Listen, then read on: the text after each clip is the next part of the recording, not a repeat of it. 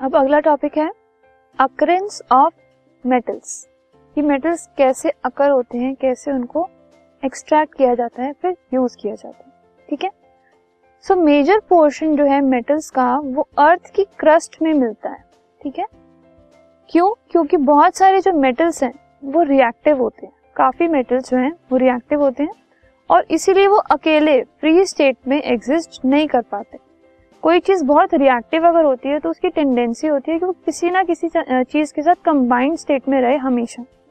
क्योंकि मेटल्स ज़्यादातर रिएक्टिव होते हैं सो वो भी फ्री नहीं रह पाते। उनको कंबाइंड स्टेट में रहना इजी लगता है। इसीलिए वो जनरली अर्थ की क्रस्ट में कंबाइंड स्टेट में मिलते हैं। सो so, जो कंबाइंड स्टेट में वो मिलते हैं वो क्लोराइड्स की फॉर्म में भी हो सकते हैं ऑक्साइड्स की फॉर्म में सल्फेट्स की फॉर्म्स में एक्सेट्रा ठीक है?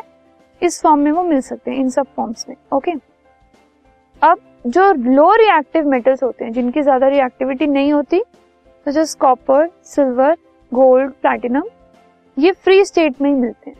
सो अकरेंस ऑफ़ मेटल में मिनरल्स एंड ओर्स की बहुत इंपॉर्टेंस है।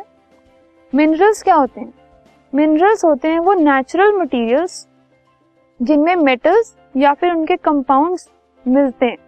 ठीक है? जैसे अर्थ की क्रस्ट में जहाँ पर अगर हम कहें कि मेटल एग्जिस्ट कर रहा है सो वो नेचुरल कंपाउंड वो नेचुरल मटेरियल जिसमें या तो कंबाइंड स्टेट में मेटल मिले हमें या फिर फ्री स्टेट में मिले, उसे कहा जाता है मिनरल बट वो मिनरल्स जिनसे हम मेटल्स को एक्सट्रैक्ट कर सकते हैं कन्वीनियंटली और प्रॉफिटेबली उन्हें कहा जाता है उनकी ओर्स ऐसा ज़रूरी नहीं है कि कोई मेटल अगर किसी सब्सटेंस में मटेरियल में अर्थ की क्रस्ट में मिल रहा है तो उसको एक्सट्रैक्ट करने से हमें प्रॉफिट हो या फिर हम उसको इजीली एक्सट्रैक्ट कर पाए। सो so, वो ओर्स जिसमें से हम इजीली मेटल को एक्सट्रैक्ट भी कर पाए कन्वीनियंटली और उससे हमें प्रॉफिट भी मिले दैट आर कॉल्ड ओर्स अब कुछ मेटल्स की ओर्स है हमारे पास।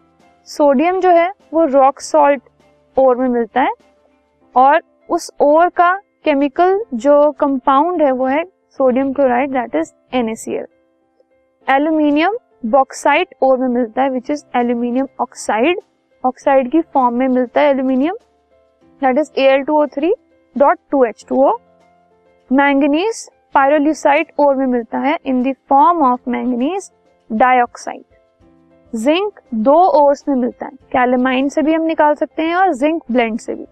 कैलेमाइन होता है जिंक के कार्बोनेट और zinc blende is zinc sulphate ZnCO3 and ZnS respectively iron haematite ore से मिलता है, जो कि आयरन की ऑक्साइड है that is Fe2O3 copper cuprite और कॉपर ग्लांस से भी मिलता है.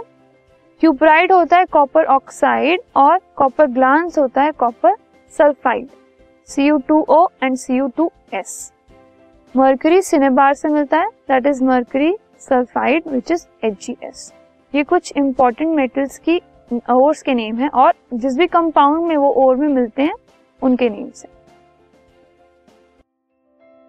this podcast is brought you by Hubhopper शिक्षा अभियान अगर आपको ये पॉडकास्ट पसंद आया तो प्लीज़ लाइक शेयर और सब्सक्राइब करें और वीडियो क्लासेस के लिए शिक्षा अभियान के यूट्यूब चैनल पर जाएँ।